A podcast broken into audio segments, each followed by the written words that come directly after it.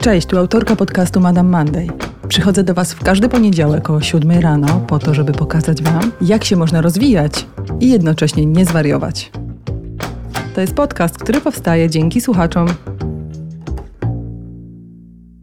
Cześć, dzień dobry, witam Was w kolejny poniedziałek i to jest pierwszy poniedziałek lipca.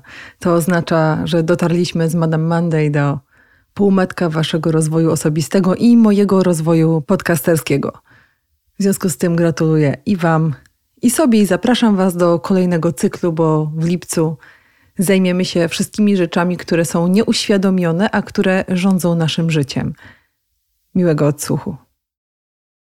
Zanim jeszcze, to zapraszam Was na mój profil Psychologii Anna Flis na Facebooku i na Instagramie, ale szczególnie na Facebooka, dlatego że właśnie tam spotykam się z różnymi autorami książek i w tym tygodniu będę gościć u siebie dwóch wybitnych autorów, dwóch fantastycznych książek, jak zwykle o charakterze psychologicznym albo takim, który dotyczy właśnie rozwoju osobistego, szeroko pojętego zdrowia psychicznego i fizycznego, więc szczególnie Was zapraszam. Moi drodzy, pomysł Madame Monday czyta przyszedł do mnie z wielkim entuzjazmem i przyjęliście go bardzo optymistycznie.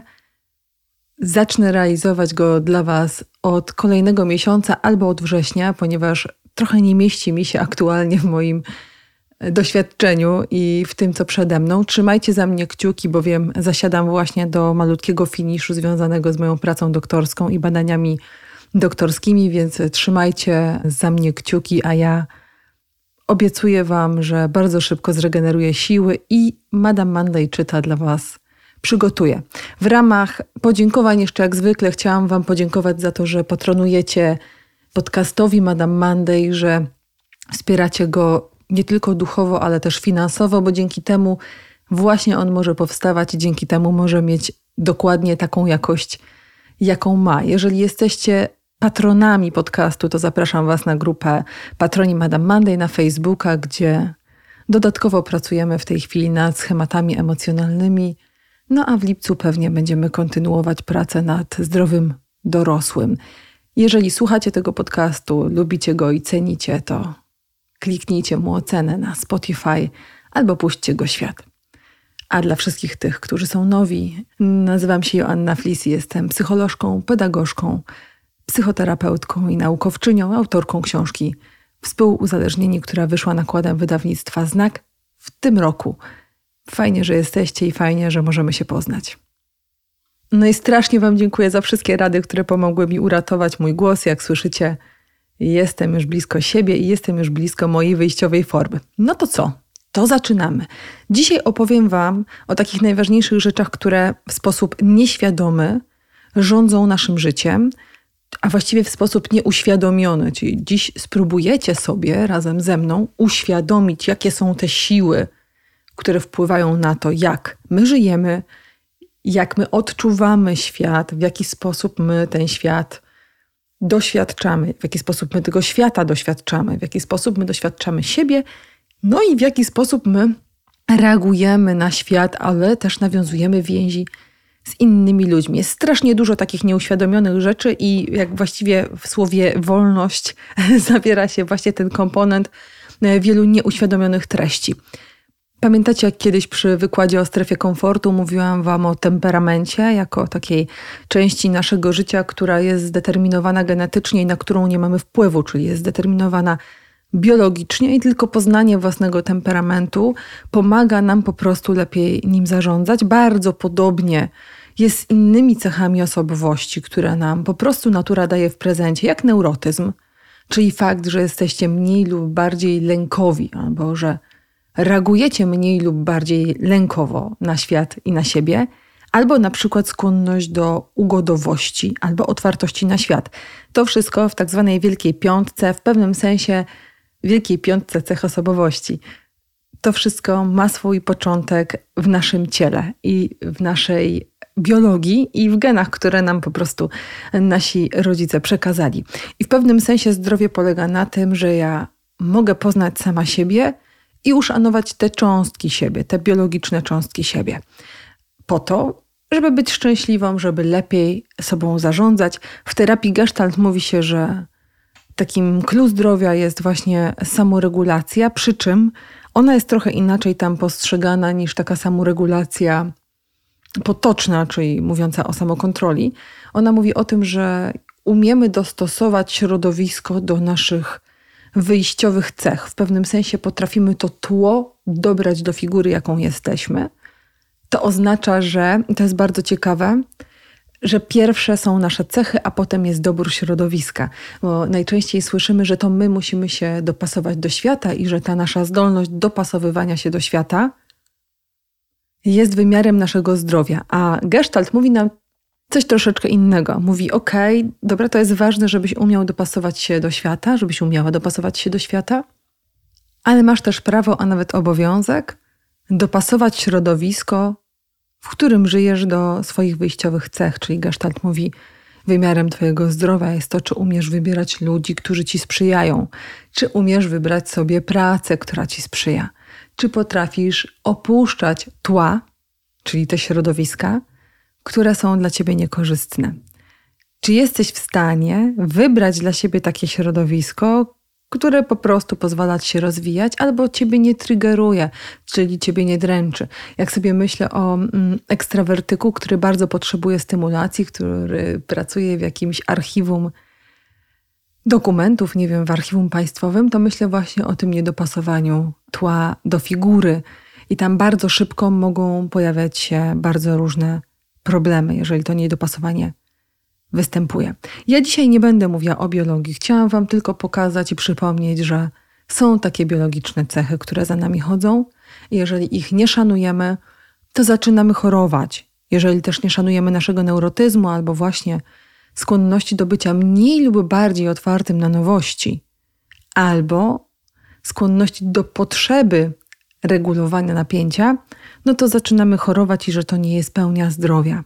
W pewnym sensie, jeżeli tłumimy wszystko to, czym jesteśmy, albo jakoś to łamiemy i na siłę próbujemy dopasowywać do tła, w którym żyjemy, to to jest taki punkt wyjścia do choroby. A ja Wam w tym lipcowym cyklu poopowiadam o takich punktach wyjścia do choroby nieuświadomionych, ale bardziej związanych z psychę, z naszymi doświadczeniami, z naszymi biografiami, historiami, mapami świata, z którymi przychodzimy, bo jest taka część naszej mapy świata, którą zmienić jest bardzo trudno albo która bardzo mocno w nas będzie pracować. Pewnie macie takie doświadczenie w życiu, że czasem niektóre sytuacje, które dla innych ludzi wydawałyby się sytuacjami no takimi zwykłymi albo niewymagającymi, czasem was wzbudzają duży lęk, dużą wściekłość, albo jakąś niepohamowaną zazdrość, czasem niepohamowany gniew, czasem uruchamiają jakieś poczucie odrzucenia albo lęku przed odrzuceniem. Generalnie mogłabym tutaj wymienić bardzo szeroki wachlarz różnych emocji. Przede wszystkim emocji podstawowych. Pamiętacie, tam mamy złość, tam mamy lęk, tam mamy szczęście, czyli radość, tam mamy wstręt i tam mamy smutek. Można powiedzieć, że nasz układ nerwowy, ta nasza część gadziego umysłu albo limbiczna, emocjonalna, ona odpowiada na świat jakimś komponentem emocjonalnym. No ta emocja zawsze nas informuje o jakimś stosunku do tego, co się wokół nas dzieje. I czasem ten stosunek do tego, co się wokół nas dzieje, jest nieadekwatny. To znaczy, wpadacie w jakąś wściekłość, właśnie albo zazdrość, albo duży lęk, atak paniki na przykład się pojawia, i kiedy mija, orientujecie się, że reakcja na ten bodziec, na świat była no, trochę przesadzona. Czasem pod wpływem tej przesadzonej reakcji też podejmujecie emocjonalnej, podejmujecie różne nieadekwatne zachowania. Tu na przykład mam na myśli agresję albo samouszkodzenia, albo dewaluowanie kogoś innego, albo krzywdzenie innych ludzi, albo zakańczanie ważnych dla siebie rzeczy. Czasem jest tak, że wraz z tą nieadekwatną reakcją idzie też lawina bardzo nieadekwatnych myśli, czyli myślicie o tym, co się zdarzyło w sposób katastroficzny, w taki sposób czarno-biały. Trudno wam przyjąć argumentację drugiej strony, albo trudno się uspokoić. Najczęściej ludzie, którzy przeżywają takie nieadekwatne odpowiedzi, mówią o tym, że w tym stanie trudno jest wyjść z tego stanu. Czyli jest to tak intensywna reakcja emocjonalna, a na to odpowiedź poznawcza, czyli ta związana z tą odpowiedzią emocjonalną fala myśli negatywnych, albo lękowych, albo właśnie przyzwalających na złość albo na zazdrość, że zatrzymanie jej zdaje się być niemożliwe. To trochę przypomina doświadczenia weteranów wojennych, którzy właśnie w zespole stresu pourazowego przyjeżdżają do domu i słyszą wyjące syreny albo jakiś wybuch fajerwerków i reagują bardzo, bardzo nieadekwatnie, czyli nagle lądują w takim miejscu, w którym czują się, jakby byli nadal na froncie. Różnica tylko pomiędzy tym, o czym Wam opowiadałam, co czasem Was dotyczy, a tym, co przeżywają ci weterani wojenni, jest taka, że oni najczęściej wiedzą, dlaczego tak zareagowali. To znaczy, w pewnym momencie doświadczają takiego zamrożenia, przerażenia, przy czym po jego zakończeniu wiedzą, dlaczego tak zareagowali. Wiedzą, skąd pochodzi to doświadczenie. Wiedzą, skąd pochodzi ta wyuczona reakcja na wybuchy. I to jest charakterystyczne dla zespołu stresu pourazowego i dla uświadomionych traum. A teraz opowiem Wam o czymś zupełnie innym, co najprawdopodobniej dotyczy wszystkich tych osób, które reagują nieadekwatnie, a prawie każdemu z nas się to zdarza, a co jest typowe dla pracy naszego umysłu. W takim sensie bardzo ewolucyjnym emocje pojawiły się przed naszym myśleniem. Czyli można powiedzieć, że ten umysł gadzi, część limbiczna, czyli to, że nasz układ nerwowy nauczył się reagować emocją i odpowiedzią walki albo ucieczki pojawiło się zanim my zaczęliśmy myśleć, w sensie wyobrażać sobie, przypominać, nadawać sens, mieć jakiś rodzaj abstrakcyjnego przetwarzania świata. Kiedy coś nas przeraża, to wtedy najczęściej bardzo mocno dysponujemy wszystkimi naszymi zwierzęcymi instynktami.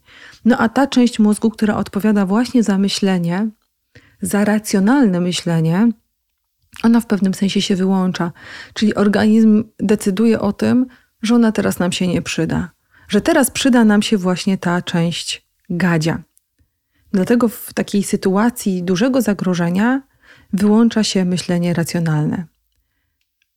I to, co najważniejsze, to, że to duże zagrożenie jest bardzo subiektywne. Czyli można powiedzieć, że dużym zagrożeniem dla mnie będzie i wybuch wojny, ale też będzie sytuacja, w której na przykład obiekt dla mnie znaczący mnie porzuca. Szczególnie jeżeli jesteśmy dziećmi, to te zagrożenia mają też charakter adekwatny do okresu rozwojowego. Dla niemowlęcia zagrożeniem będzie matka, która zniknęła, a dla nastolatka zagrożeniem będzie porzucenie przez rówieśników. Czyli można powiedzieć, że ten stopień zagrożenia, który uruchamia naszą część gadzią, no jest zróżnicowany i możemy oczywiście stworzyć całą listę rzeczy, które na pewno go uruchomią. Jak jakaś napaść, napaść z bronią, jakaś napaść seksualna, jak wszystkie dysfunkcje w domu rodzinnym, w którym no pojawia się na przykład przemoc emocjonalna albo przemoc fizyczna, jak wszystkie rzeczy, które mają znamiona traumy interpersonalnej, czyli kiedy właśnie doświadczamy nadużycia poczucia bezpieczeństwa, poczucia przynależności, poczucia ważności. I można powiedzieć, że jest jeszcze taka lista nasza osobna, indywidualna, różnych traum, które być może dla innych nie byłyby traumatyczne, ale dla nas były traumatyczne. I nie, my, nie, nie myślę tutaj też o takiej traumie, która jest związana z bezpośrednim zagrożeniem życia, Choć na przykład dla niemowlęcia niedostępna, nieobecna matka może mieć znamiona doświadczenia traumatycznego związanego z wyobrażeniem sobie przez organizm, tak to nazwijmy, możliwości zagrożenia życia. Do czego zmierzam? Zmierzam do tego, że ponieważ te dwa układy wytworzyły się na przestrzeni wielu setek lat, układ limbiczny gadzi, ten związany z wykrywaniem zagrożenia i reagowaniem, i układ związany z myśleniem, tymi naszymi bardziej człowieczymi rzeczami, racjonalnym nadawaniem sensu i wyciąganiem wniosków w korze przedczołowej, to one mogą działać odrębnie. I najważniejsze jest to, że kiedy doświadczamy jakiegoś zagrożenia, to ta część korowa się wyłącza. To jest związane z tak zwanym nieprzetworzonym doświadczeniem.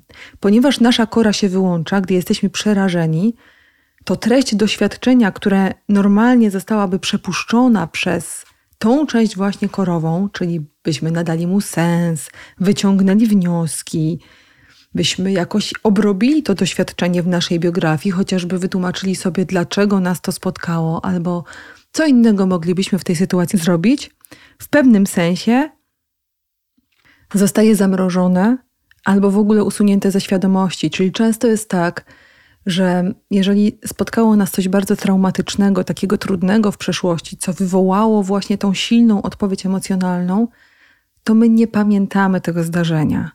Albo się zdysocjowaliśmy, pewnie znacie taki stan, kiedy wydaje wam się, że nie jesteście we własnym ciele, albo patrzycie na coś przez szybę, albo unosicie się do sufitu, to jest trochę takie filmowe, ale to jest stan dysocjacji, albo zupełnie nie pamiętacie tego zdarzenia. Czasem się mówi, że pamięć traumatyczna taka jest, czyli pełna luk, braku wspomnień. Najczęściej osoby, które miały bardzo trudne dzieciństwo i dużo dysfunkcyjnych doświadczeń w domu rodzinnym, to są osoby, które mają pamięć pełną luk, właśnie pamięć traumatyczną.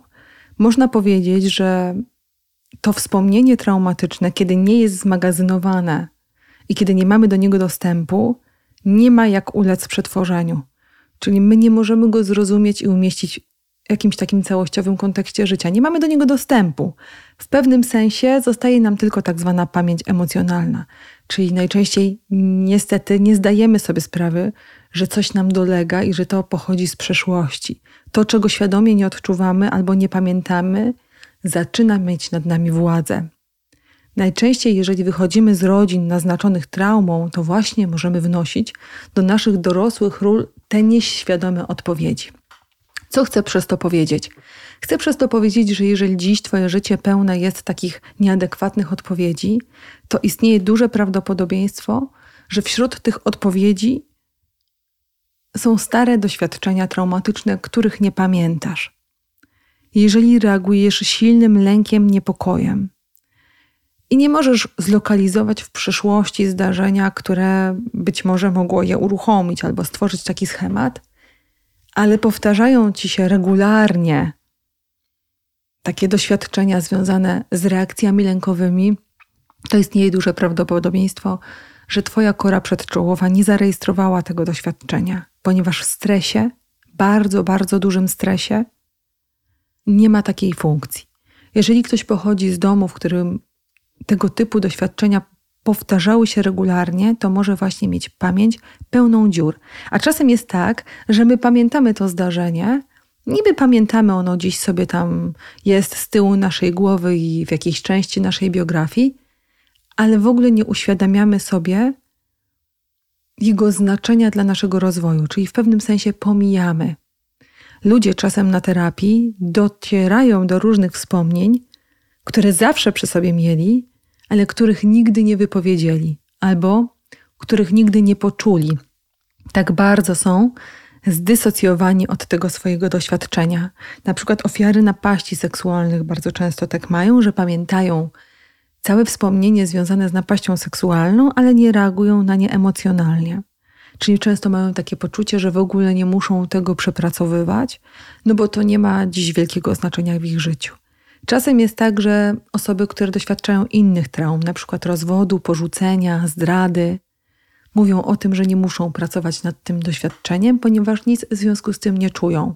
Ale w innych sytuacjach reagują przykład lękiem przed wchodzeniem w związek albo nieufnością do nowych partnerek, partnerów. Czasem jest tak, że mówicie, że pochodzicie z rodzin alkoholowych albo dysfunkcyjnych, ale nie czujecie nic w związku ze swoją matką albo ojcem, nie czujecie, że musicie nad tym popracować, bo nie macie żadnego komponentu emocjonalnego z tymi osobami.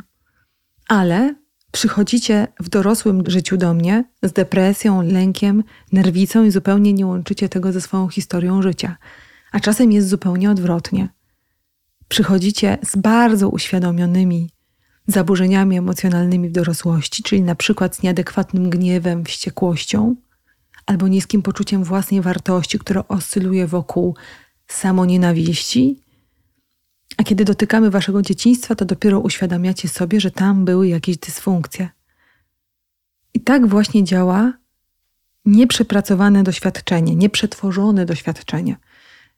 Nie, nie używajmy słowa nieprzepracowane, bo można je przepracować w terapii, natomiast nieprzetworzone doświadczenia, one w nas pracują. Pamiętajcie, że im jesteśmy młodsi, im mamy węższy zakres myślenia abstrakcyjnego i posługiwania się słowem, tym więcej mamy nieprzetworzonych doświadczeń.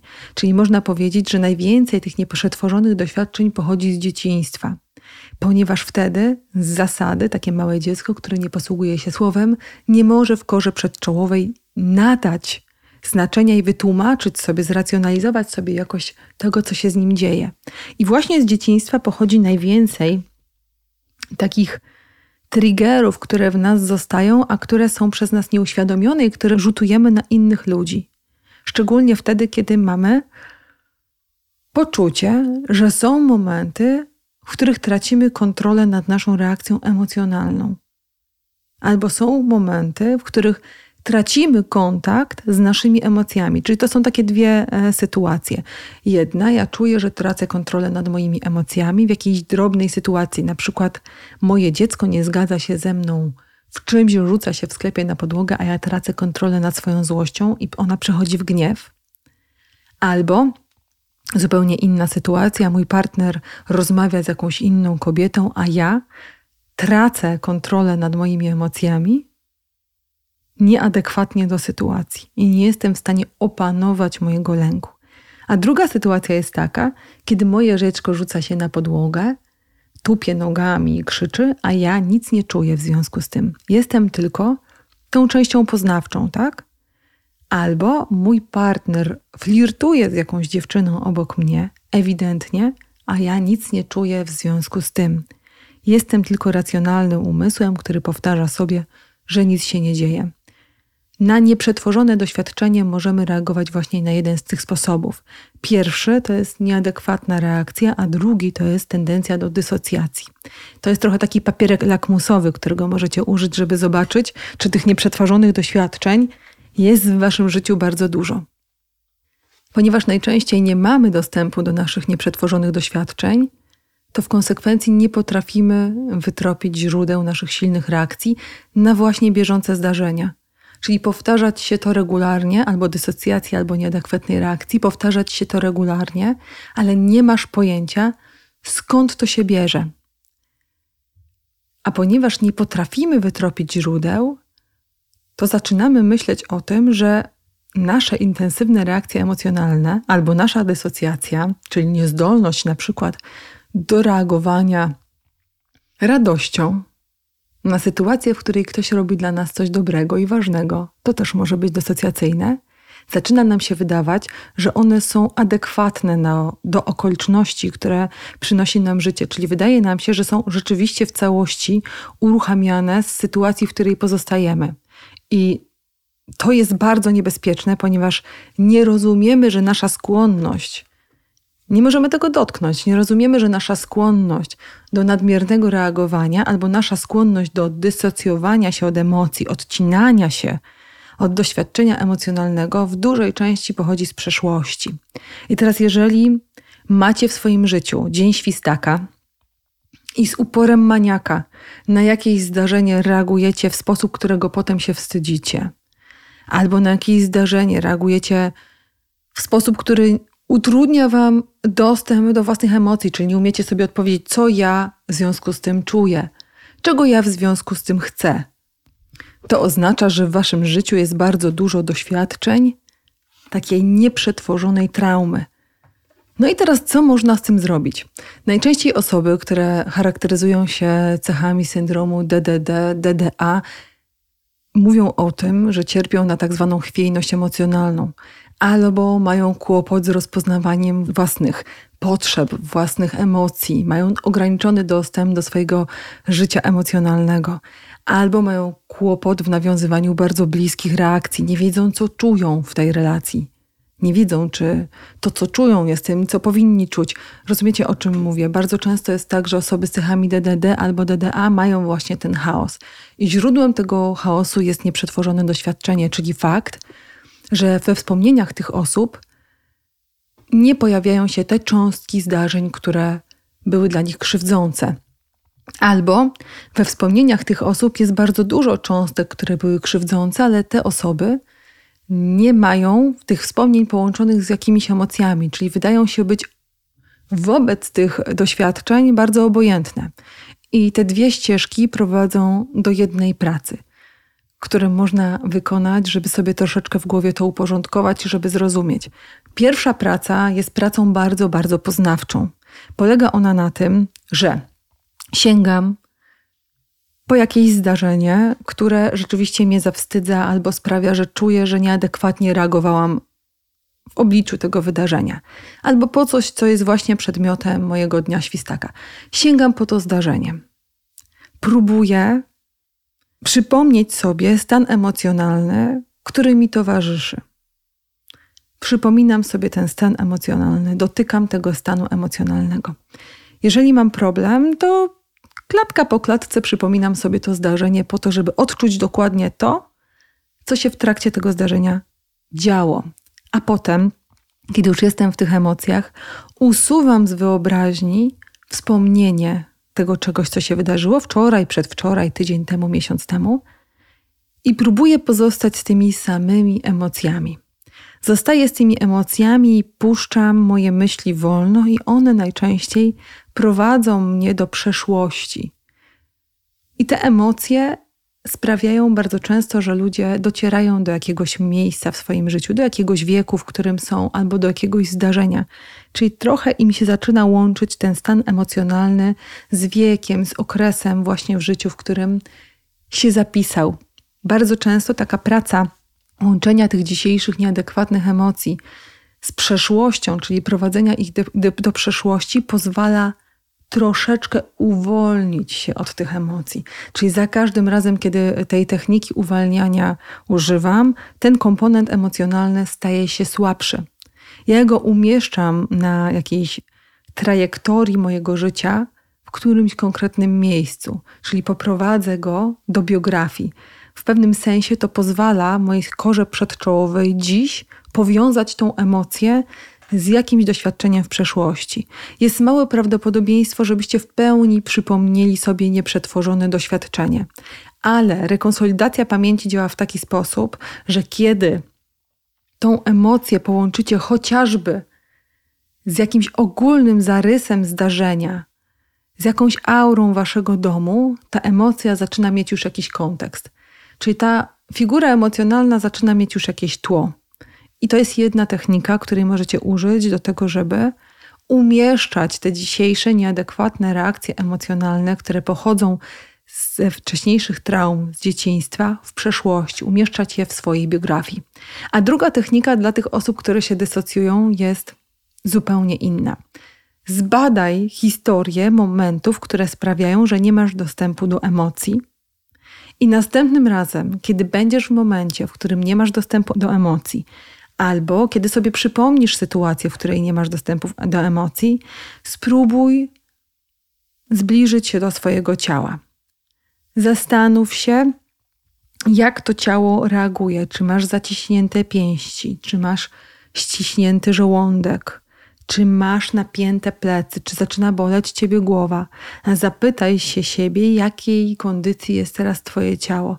Czyli spróbuj odzyskać kontakt z ciałem. Jest kilka takich paradygmatów, które proponują taki, taką pracę, w której w ogóle to ciało zaczynamy wtedy przytulać, kiedy się dysocjujemy. Zaczynamy to ciało przytulać, zaczynamy go dotykać, zaczynamy sensorycznie pobudzać to ciało po to, żeby się obudzić i poczuć, że jestem w tym ciele w kontekście właśnie reakcji związanej z nieprzetworzonym starym doświadczeniem. Czyli jeżeli ja zauważam, że oddzielam się od emocji, to zbliżam się do siebie przez kontakt z własnym ciałem. Oczywiście, jeżeli to jest tak, że macie bardzo dużo nieadekwatnych reakcji i macie bardzo, bardzo dużo jakichś takich dysocjacyjnych problemów, to zapraszam Was serdecznie do tego, abyście podjęli pracę terapeutyczną, dlatego że przepracowanie tych starych, nieprzetworzonych doświadczeń otworzy Wam szansę na to, abyście reagowali na świat takim, jakim on jest. Bo jeżeli nie macie tego przepracowanego, to te cząstki starych doświadczeń cały czas zabarwiają wam rzeczywistość tu i teraz. Czyli w pewnym sensie stanowią cały czas takie tło, niedomknięte tło, które utrudnia Wam bycie tu i teraz. Osoba, która jest pełna nieprzetworzonego doświadczenia, to jest osoba, która nigdy nie jest tu i teraz. To jest ktoś, kto utknął w starych zdarzeniach i próbuje te zdarzenia rozwiązać bez świadomości ich istnienia. Na przykład, jeżeli ktoś miał rodzica porzucającego, niedostępnego, w depresji, uzależnionego, albo ktoś doświadczał przemocy nie tylko w domu, ale przemocy rówieśniczej, to najprawdopodobniej tych nieprzetworzonych doświadczeń jest bardzo dużo. Jeżeli ktoś doświadczył też jakiegoś zdarzenia traumatycznego, nagłej utraty kogoś bliskiego, śmierci, albo właśnie jakichkolwiek innych nadużyć, to, to z pewnością to nieprzetworzone doświadczenie może być częścią życia tej osoby tu i teraz. I bardzo często problemy właśnie osób z syndromem DDD i DDA kręcą się wokół nieprzetworzonych doświadczeń, dlatego osoby te pełne są schematów nieadekwatnego reagowania dziś, schematów labilnej emocjonalności dziś i schematów braku dostępu do własnych potrzeb, emocji, praw, pragnień, celów i marzeń. Widzicie, jakie to jest trudne. Jeżeli to jest tak, że we mnie jest bardzo, bardzo dużo schematów dysocjacyjnych, to ja dziś mogę nie mieć dostępu do wszystkiego, co wzbudza moje emocje. Czasami ludzie mi opowiadają na przykład, że jadą na wycieczkę swojego życia, byli w jakimś wspaniałym, cudownym miejscu i czują, że nie mają dostępu do radości. Że dopiero kiedy są w domu, w bezpiecznym miejscu, oglądają zdjęcia z wycieczki, to zaczynają odczuwać radość, która mogła im towarzyszyć tam, a tam trochę czują się, jakby byli odrętwiali. To jest właśnie między innymi stan dysocjacyjny, ponieważ nasza psychika i nasze mechanizmy obronne nie rozpoznają, czy to pobudzenie części gadziej naszego umysłu, ono jest e, limbicznej, ono jest pozytywne czy nie, nieprzyjemne, tak? Nasz mechanizm obronny rozpoznaje, że pojawia się jakaś górka, czy jakieś pobudzenie i reaguje automatycznie, czyli zamyka nam dostęp do tych emocji. I to jest jeden z takich największych patomechanizmów, który sprawia, że osoby, które doświadczyły na przykład traumy, zaczynają chorować na depresję, czyli nie mają dostępu do tej górki, zaczynają nie mieć dostępu do tego dołu, ale też nie mają dostępu do tej górki i trochę czują się jak tacy aktorzy we własnym życiu, czyli mają utrudniony dostęp do przeżywania. Są wakacje, więc możecie sobie zbadać tę strukturę. Jeżeli zauważyliście i zauważacie, że nie macie dostępu do, do radości, do wypoczynku i trudno jest Wam się po prostu tak adekwatnie cieszyć wolnym czasem, no to jesteście w domu. W przypadku nieprzepracowanego doświadczenia, z pewnością najbardziej sensowny będzie paradygmat psychodynamiczny albo poznawczo-behawioralny, albo gestalt Zachęcam Was też do pracy systemowej, która z zasady lubi nas w różne miejsca poprowadzić, albo do pracy narracyjnej, którą ja najbardziej lubię i którą ja uprawiam. Jeżeli uda Wam się połączyć to, co dziś czujecie, albo to, czego nie czujecie, z tym, co było, i uwolnić się od tego, to jest duże prawdopodobieństwo, że nieuświadomione problemy przestaną rządzić Waszym dzisiejszym życiem i przestaniecie świat oglądać przez pryzmat właśnie tych niedokończonych historii, bo czasem nam się wydaje, że ludzie są przeciwko nam, albo świat jest przeciwko nam, albo z nami jest coś nie tak, bo nie potrafimy z tego świata korzystać, bo nie zdajemy sobie sprawy z tego, że to są powidoki przeszłości, które po prostu za nami chodzą jak te duchy. I dopóki, dopóki ich nie wyeksmitujemy do ich właściwego miejsca, dopóty będziemy pod ich wpływem. Dziękuję Wam, że jesteście i dziękuję, że słuchacie Madame Monday. W przyszłym tygodniu opowiem Wam o kolejnych nieuświadomionych procesach, tym razem będzie o matrycach więzi. Kto był u mnie na kursie Pokochaj swoją strefę komfortu, to troszeczkę wie już, czym te matryce więzi są, a kto nie był, to się dowie i mam nadzieję, że Wam się to bardzo przysłuży. Mi bardzo służy, kiedy dajecie mi feedback, informację zwrotną na temat tego, co dla Was nagrałam i na temat tego, jak się z tym czujecie i jak z tym pracujecie.